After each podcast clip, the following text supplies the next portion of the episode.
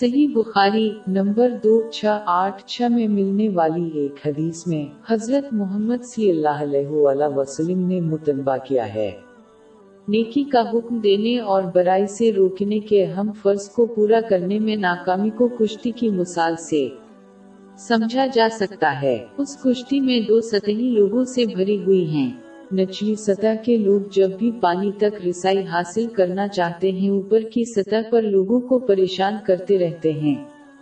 لہٰذا وہ نچلی سطح میں سوراخ کرنے کا فیصلہ کرتے ہیں تاکہ وہ پانی تک براہ راست رسائی حاصل کر سکیں۔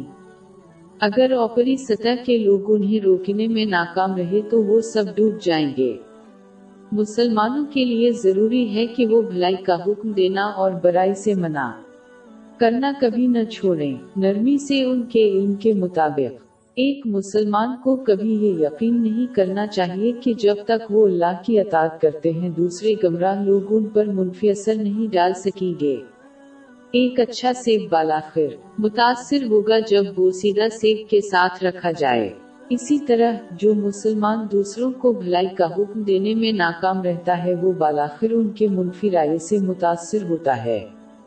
چاہے وہ لطیف ہو یا ظاہری، یہاں تک کہ اگر وسیع تر معاشرہ غافل ہو گیا ہے تو اسے اپنے انحصاروں کو مشورہ دینا کبھی نہیں چھوڑنا چاہیے۔ جیسے ان کا خاندان، کیونکہ نہ صرف ان کا منفی رایا ان پر زیادہ اثر انداز ہوگا۔ لیکن سن ابوداؤد نمبر دو، نو، دو، آٹھ میں ملنے والی ایک حدیث کے مطابق یہ تمام مسلمانوں پر فرض ہے۔ یہاں تک کہ اگر ایک مسلمان دوسروں کی طرف سے نظر انداز کیا جاتا ہے تو انہیں اپنا فرض ادا کرنا چاہیے۔ انہیں نرمی سے مشورہ دیتے ہوئے، جس کی تائید مضبوط، ثبوت اور علم سے ہوتی ہے۔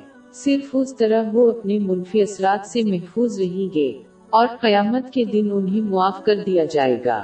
لیکن اگر وہ صرف اپنا خیال رکھتے ہیں اور دوسروں کے اعمال کو نظر انداز کرتے ہیں، یہ خدشہ ہے کہ دوسروں کے منفی اثرات ان کی گمراہی کا باعث بن سکتے ہیں۔